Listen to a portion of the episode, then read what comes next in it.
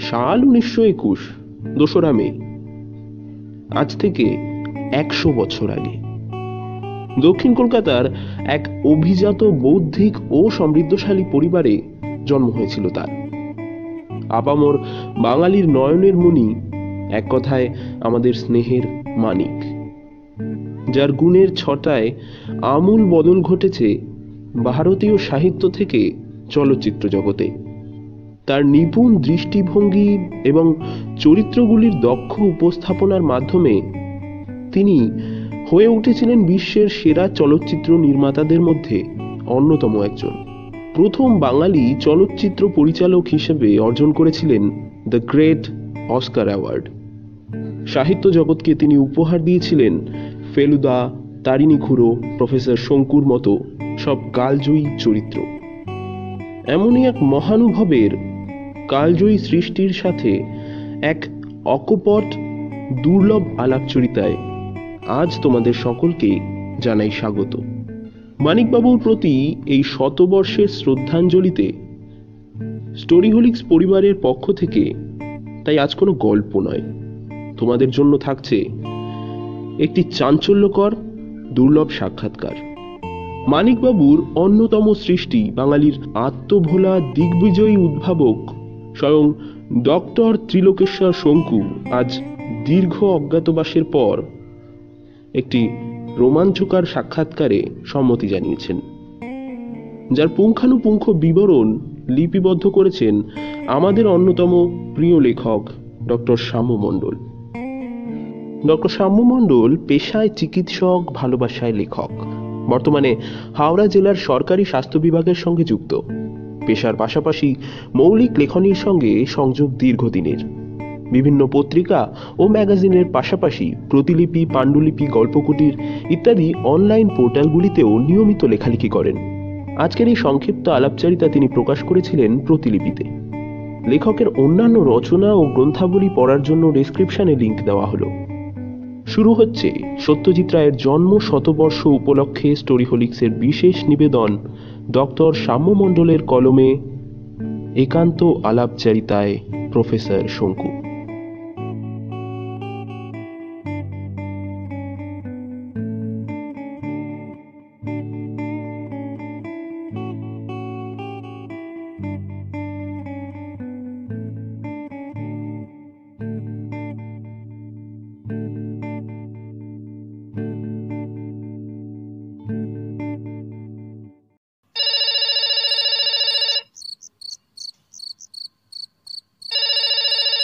Hello.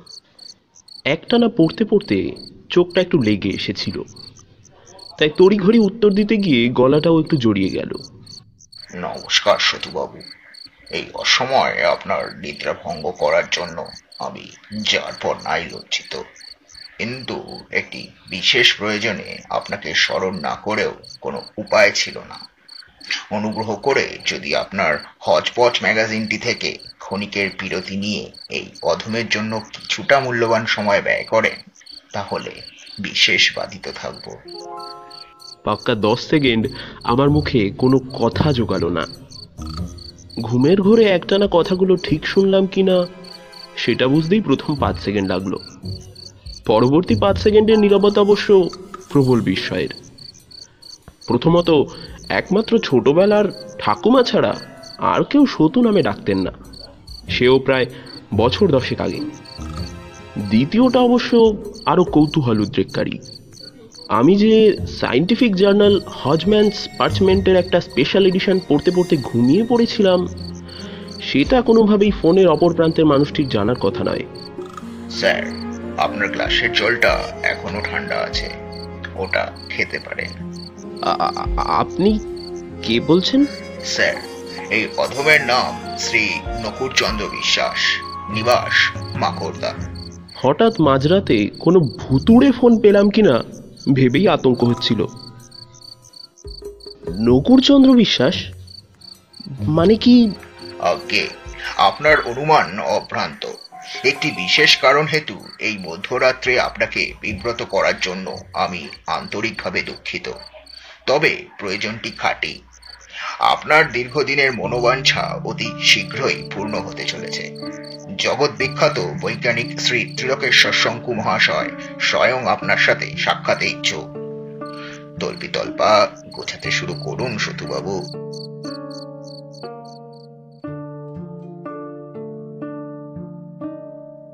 Professor Trilokeshwar শঙ্কুর সাথে কীভাবে যোগাযোগ হলো আর কেমন করেই বা তার এক্সক্লুসিভ ইন্টারভিউটা সংগ্রহ করলাম, সেটা যদি এখন বিস্তারিতভাবে বর্ণনা করতে যাই, তাহলে হয়তো আর একটা শঙ্কু সমগ্র লিখতে হবে। তাই খুব সংক্ষেপে গৌরচন্দ্রিকা সেরে ফেলছি। অবিনাশবাবুকে মনে আছে তো?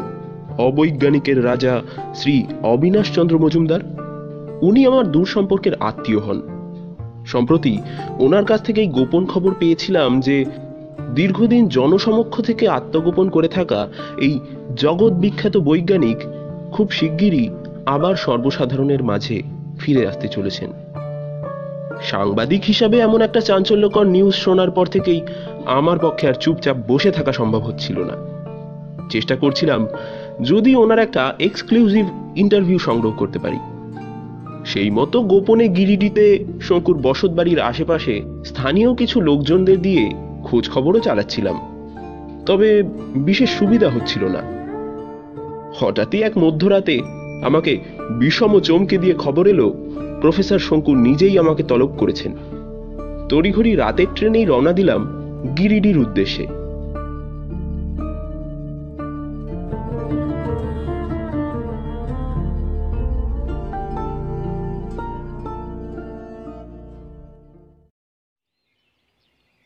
এই আমলা জুসটা আগে খেয়ে নাও।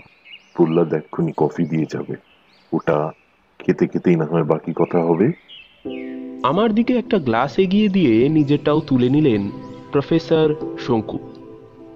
ইন্টারভিউয়ের শুরুতেই ওনাকে অনুরোধ করেছিলাম, যেন আমাকে তুমি করেই সম্বোধন করেন। কথা হচ্ছিল ওনারই বাড়ির বৈঠকখানায়। মুখোমুখি দুটি সোফায় আমরা বসে প্রায় মিনিট পনেরো কথোপকথনের পরেও মাঝে মাঝে মনে হচ্ছিল, সত্যিই আমি এই ইন্টারভিউটা নিচ্ছি কিনা? নিজের চোখকে বিশ্বাস হচ্ছিল না। সেই পরিচিত চেহারা, ইন্দ্রলুপ্ত মস্তক, শ্বেত শুভ্র শ্বশ্রুরাজি চশমার আড়ালে দুটি শান্ত, বুদ্ধিদীপ্ত চোখ, অবিকল যেন বইয়ের পাতা থেকে উঠে এসেছেন। নিজের মনকে শাসন করলাম। মহাবিষ্ট হয়ে সাক্ষাৎকার নেওয়া ঠিক হবে না। নোট বইটার দিকে এক ঝলক তাকিয়ে প্রথম প্রশ্নটা ছুড়ে দিলাম। এতদিনের অজ্ঞাতবাস কাটিয়ে আবার আপনি জনসমক্ষে এসেছেন? এর কারণ কি সাম্প্রতিক অতিমারি? পৃথিবীর এই চরম দুঃসময়ে কীভাবে দূরে থাকা যায় বলো? সবকিছু ছেড়ে তাই আমাকে আসতেই হলো ফিরে। তবে এবার থেকে পৃথিবীতে অতিমারিকে ভয় পাওয়ার দিন শেষ হয়ে এলো বলে। আমার সাম্প্রতিক আবিষ্কৃত শ্যাঙ্কোভ্যাক টিকা প্রায় তেইশটি অতিমারি রোগের বীজকে সমূলে উৎপাদন করতে সক্ষম। একবারই ভ্যাকসিন নিলেই আজীবন নিশ্চিন্ত। খানিকক্ষণ চুপ করে ফের বললেন আগেও একবার ভয়ানক ভাইরাসের হাত থেকে পৃথিবীকে রক্ষা করার জন্য একটি আশ্চর্য মহাজাগতিক গোলককে নষ্ট করতে বাধ্য হয়েছিলাম। এবার অবশ্য যথোপযুক্ত ব্যবস্থা নিতে অনেকটাই দেরি হয়ে গেল। শঙ্কুর গলায় বিমর্ষতার সুর। প্রফেসরকে বিষণ্ণ দেখে আমাদের আলাপচারিতা একটু সহজ করার জন্য প্রসঙ্গান্তরে চলে গেলাম। আপনার ডায়েরি পড়ে যেটুকু জানা যায়, তাতে দেখতে পাচ্ছি দুনিয়ার হেন কোনো পদার্থ নেই যা আপনি গবেষণার কাজে লাগাননি। ব্যাঙের ছাতা, সাপের খোলস, কচ্ছপের ডিম, এগুলো কি আপনি সত্যিই ব্যবহার করেছিলেন? নাকি এগুলো কোনো কোড নেম, যাতে সাধারণের পক্ষে কম্পোজিশনগুলো ধরা না পড়ে? ইতিমধ্যে কফি এসে গিয়েছে। বৃদ্ধ প্রাজ্ঞ মানুষটি আমার কথা শুনে মৃদু হাসলেন। ঠিক যেভাবে কোনো অভিজ্ঞ শিক্ষক তার অবুধ ছাত্রের পড়া বুঝিয়ে দেন? সেইভাবে বললেন,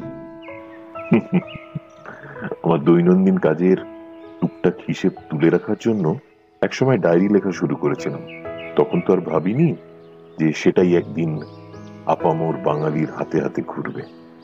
তাই গবেষণার কাজে ব্যবহৃত বিভিন্ন পদার্থের কঠিন বৈজ্ঞানিক নাম লেখার বদলে জৈব উৎসের সহজ, সাধারণ নামটাই ব্যবহার করেছি। এখন দেখছি ডায়েরি লেখার ব্যাপারে আরও বেশি সতর্কতা অবলম্বনের দরকার ছিল। প্রফেসর কৌতুক ছলে কথাটা বললেও আমি একটু লজ্জা পেলাম। এভাবে প্রশ্নটা করা হয়তো ঠিক হয়নি। আপনার সর্বশেষ অভিযান ছিল মঙ্গল গ্রহের উদ্দেশ্যে, বনযাত্রী ডায়েরি। তারপর বাদবাকি যতগুলি অত্যাশ্চর্য আবিষ্কার, রোমাঞ্চকর অভিযানের কথা জানা গিয়েছে, সবগুলিই কোনো না কোনো অতীতের ডায়েরি থেকে। এতদিন আপনি কি সত্যি গ্রহান্তরে ছিলেন? নাকি পৃথিবীরই কোনো নির্জন প্রান্তে বসে নিরিবিলিতে গবেষণা চালিয়ে যাচ্ছিলেন? আমি জানি, আমার অন্তর্ধান রহস্য নিয়ে সারা পৃথিবীর মানুষেরই অনেক প্রশ্ন ও কৌতূহল রয়েছে। তবে সেসব প্রশ্নের জবাব অবশ্য এখনই আমার পক্ষে দেওয়া সম্ভব নয়। হুম, তবে হ্যাঁ এটুকু বলতে পারি যে বিশেষ কিছু পরীক্ষা নিরীক্ষার জন্য একটা সময় জনসমক্ষ থেকে অনেকটা দূরে ছিলাম। সেটা অবশ্য আমি একা নই। আমার সাথে পৃথিবীর বেশ কিছু নামজাদা বৈজ্ঞানিকের একটি বিশেষ দলও ছিল।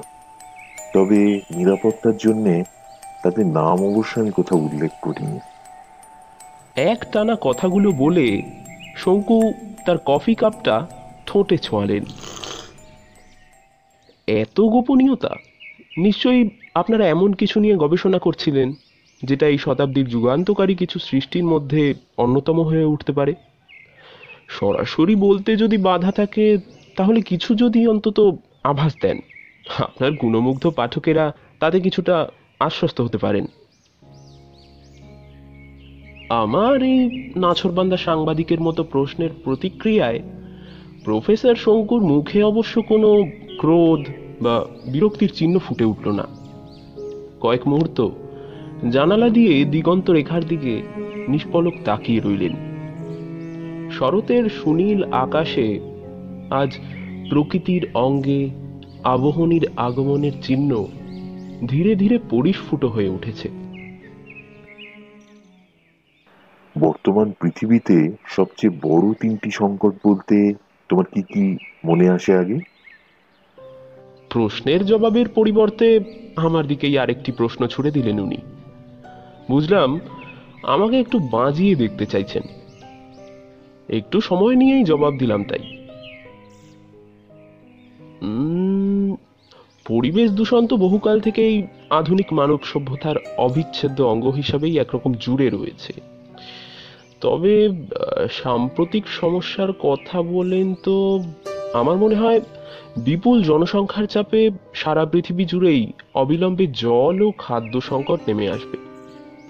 ইনফ্যাক্ট ইতিমধ্যেই বিভিন্ন ছোট বড় জনপদ থেকে শুরু করে মহানগর, সর্বত্রই পানীয় জলের জন্য হাহাকার শুরু হয়ে গেছে। এক্স্যাক্টলি শঙ্কু একরকম লাফিয়ে উঠলেন উত্তেজনায়।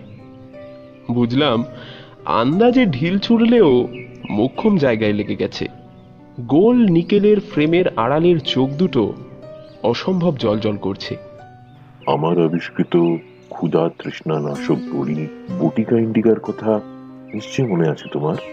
কিন্তু সমগ্র পৃথিবীর এই বিপুল জনসংখ্যার কাছে অল্প সংখ্যক বড়ি কিভাবেই বা সামাল দিতে পারে। তাই বহুকাল ধরেই এ ব্যাপারে বিকল্প চিন্তা ভাবনা করা শুরু করে দিয়েছিলাম। এখন বলতে পারো, গবেষণার প্রায় অন্তিম পর্যায়ে পৌঁছে গেছি। আশা করছি অচিরেই কোনো শুভ সংবাদ দিতে পারব। বলতে পারো, আমার অনির্দিষ্ট নির্বাসনের অবসানও এই কারণে। বটিকা ইন্ডিকার কথাই যখন উঠল, তখন আরেকটি গুরুত্বপূর্ণ প্রশ্ন এই প্রসঙ্গে আপনাকে করে রাখি। আপনার অনন্য সব অত্যাশ্চর্য আবিষ্কার যেমন অ্যানাইহিলিন গান, মিরাকিউরাল ট্যাবলেট, লুমিনোম্যাক্স বাল্ব, এগুলোর প্রসঙ্গে আপনি বরাবরই বিভিন্ন জায়গায় বলেছেন যে এগুলি কোনোটিই নাকি মেশিনের সাহায্যে কারখানায় তৈরি করা সম্ভব নয়। এটা কতটা বিশ্বাসযোগ্য? মানছি আপনার কোনোদিনই অর্থলিপ্সা ছিল না, কিন্তু তাই বলে এই সমস্ত যুগান্তকারী আবিষ্কারগুলি কি চিরকাল আপনার ল্যাবরেটরিতেই বন্দী হয়ে থেকে যাবে? প্রবীণ বৈজ্ঞানিক আমার অভিযোগের প্রশ্নবাণের মুখে এতটুকু বিচলিত হলেন না। বাম হাতে ধীর লয়ে কয়েকবার নিজের সাদা দাড়িতে হাত বুলিয়ে অতি শান্তস্বরে জবাব দিলেন, বহুকাল আগে এক মার্কিন ধনকুবের সলোমন ব্লুমগার্ডেন ঠিক এই প্রশ্নটি করেছিলেন। তার কাছে অবশ্য ব্যবসায়িক স্বার্থটাই প্রধান ছিল। হ্যাঁ এ কথা হয়তো ঠিক যে আধুনিক বায়োমলিকুলার ইঞ্জিনিয়ারিং বা ন্যানো টেকনোলজির সাহায্যে এক আমার মিরাকিউরাল ছাড়া অধিকাংশ ইনভেনশনই কারখানায় তৈরি করা যাবে। কিন্তু যদি একটু ভেবে দেখো, তাহলেই বুঝতে পারবে। এই আবিষ্কারগুলি যদি অসৎ উদ্দেশ্যে কিছু ভুল মানুষের হাতে পৌঁছে যায় তাহলে সমগ্র মানব সভ্যতার উপরে কি বিপর্যয় নেমে আসতে পারে? তাৎক্ষণিক ক্রমবিবর্তনকারী সিরাম এভলিউটিন বা মানুষের হীন প্রবৃত্তি জাগ্রতকারী ওষুধ এক্সের কি পরিণাম হয়েছিল তা নিশ্চয়ই আর নতুন করে মনে করিয়ে দিতে হবে না। বুঝলাম। প্রফেসর শঙ্কু কত গভীরে ভাবনা চিন্তা করেই এমন একটা সিদ্ধান্ত নিয়েছিলেন। স্বল্পদিনের স্বাচ্ছন্দ্যের জন্য উনি আগামী দিনের ভবিষ্যৎকে অনিশ্চিত করে তুলতে চাননি। আমাদের কথাবার্তার মাঝেই এক উনিশ কুড়ি বছরের সুদর্শন তরুণ ভিতরের ঘর থেকে বেরিয়ে প্রফেসরকে প্রণাম করে আর আমাকে নমস্কার জানিয়ে নীরবে বাইরে চলে গেল। শঙ্কু ওর যাত্রাপথের দিকে তাকিয়ে স্মিত হেসে আমাকে বললেন, ছেলেটিকে চিনতে পারলে আমি মাথা নেড়ে না বলতেই শঙ্কু আবার মুচকি হাসলেন। অমূল্য এবছর খড়গপুর আইআইটিতে চান্স পেয়েছে। পুজোর জন্য কয়েকদিনের ছুটিতে ঝাঁঝাতে ওর বাড়িতে এসেছিল। আমি এসেছি শুনেই আমার সাথে দেখা করতে চলে এসেছে। ভারী গুণী ছেলে ছোটবেলায় আচমকা কয়েকদিনের জন্য এক অদ্ভুত রোগের শিকার হয়ে পড়েছিল। সে রহস্যের কিনারা অবশ্য আজ অব্দি হয়নি। ভালো নামে অবশ্য ওকে খুব কম লোকই চিনবে। ওর ডাকনাম খোকা। নিউটনকে দেখছি না তো? এই সময়টা ওর পাড়া চড়ে বেড়ানোর টাইম ঠিক দুপুরের খাওয়ার সময় হলেই দেখবে রান্নাঘরে প্রহ্লাদের পিছু পিছু ঘুরছে। তবে কি জানো তো বয়স হয়েছে তো। এখন আর আগের মতো খাওয়া দাওয়া করে না। আমার ওষুধ মার্জারিনের গুণেই এতদিন বেঁচে আছে। কি জানি আর কতদিন আমাকে সঙ্গ দিতে পারে। শঙ্কু কিছুটা বিমর্ষভাবে সোফা ছেড়ে উঠে মেঝেতে পায়চারি শুরু করে দিলেন। অনুভব করলাম, আজকের মতো এই সাক্ষাৎকার এবার অন্তিম লগ্নের দিকে এগিয়ে এসেছে। আমার অন্তিম গুরুগম্ভীর প্রশ্নটা করার আগে আর একটা ব্যক্তিগত কৌতূহল মিটিয়ে নেওয়ার চেষ্টা করলাম। আপনার দুই অভিন্ন হৃদয় বন্ধু উইলহেলম ক্রোল ও জেরিমি সন্ডার্স। অনেকদিন হলো আপনাদের কোনো যৌথ অভিযানের খবর পাই না। আগামী দিনে কি তেমন কোনো সম্ভাবনা আছে? গতকাল রাতেই ক্রোলের একটা মেল পেয়েছি নরওয়ের রাজধানী অসলো থেকে। ওখানে কিছু একটা হয়েছে সামথিং আনইউজুয়াল আনন্যাচারাল আমাকে অনেকবার করে যাওয়ার জন্য লিখেছে। ভাবছি কি করব। বয়স তো হলো, এখন আর একা হুট করে বেরিয়ে পড়তে পারি না। নকুরবাবুকে খবর দিয়েছি, দেখি যদি উনি হ্যাঁ বলেন তো ভেবে দেখব। আজ আর আপনার বেশি সময় নেব না। একটা শেষ প্রশ্ন। চাঁদে বহুকাল আগেই মানুষের পা পড়েছে। অতি সম্প্রতি ভারত ও চন্দ্রযান টু উৎক্ষেপণ করল। আপনার কি মনে হয়? অদূর ভবিষ্যতে মানুষ কি তবে পাকাপাকিভাবে চাঁদে আস্তানা গাড়তে চলেছে? আর কতদিন লাগতে পারে? চশমাটা সুতির পাঞ্জাবির খুঁটে মুছে পরিষ্কার দৃষ্টিতে আমার দিকে তাকালেন এই দিগ্বিজয়ী বৈজ্ঞানিক। খুব শিগগিরই। চাঁদের দক্ষিণ মেরু যে এতদিন রহস্যাবৃত অন্ধকারে ঢাকা ছিল, সেটাও অচিরেই উন্মোচিত হবে। বলতে পারো আমার সাম্প্রতিকতম গবেষণার ফলাফলও এর সাথেই প্রকাশিত হতে চলেছে। প্রফেসর শঙ্কর মুখে এক অনির্বচনীয় হাসির সাথে অনেক না বলা গোপনীয় কথাও আলো আধারির মতো খেলা করছিল। কিছুটা পড়তে পেরেছি। বাকিটা আগামী কোনো এক সাক্ষাৎকারের জন্য তুলে রেখে রেকর্ডারটা অফ করে দিলাম। ওনার পায়ের ধুলো নেওয়ার জন্য এগিয়ে যেতেই হাত ধরে আমাকে বুকে জড়িয়ে ধরলেন। আবার এসো কেমন? খুব ভালো লাগল তোমার সাথে কথা বলে। একটাই শর্তে আসতে পারি, যদি আমাকে আপনার কোনো এক অভিযানের সঙ্গী করেন। একটা মৃদু মিউ ডাক শুনে বুঝতে পারলাম, বৈঠকখানায় ইতিমধ্যে নীরবে তার চির বিশ্বস্ত সঙ্গীর প্রত্যাবর্তন ঘটেছে।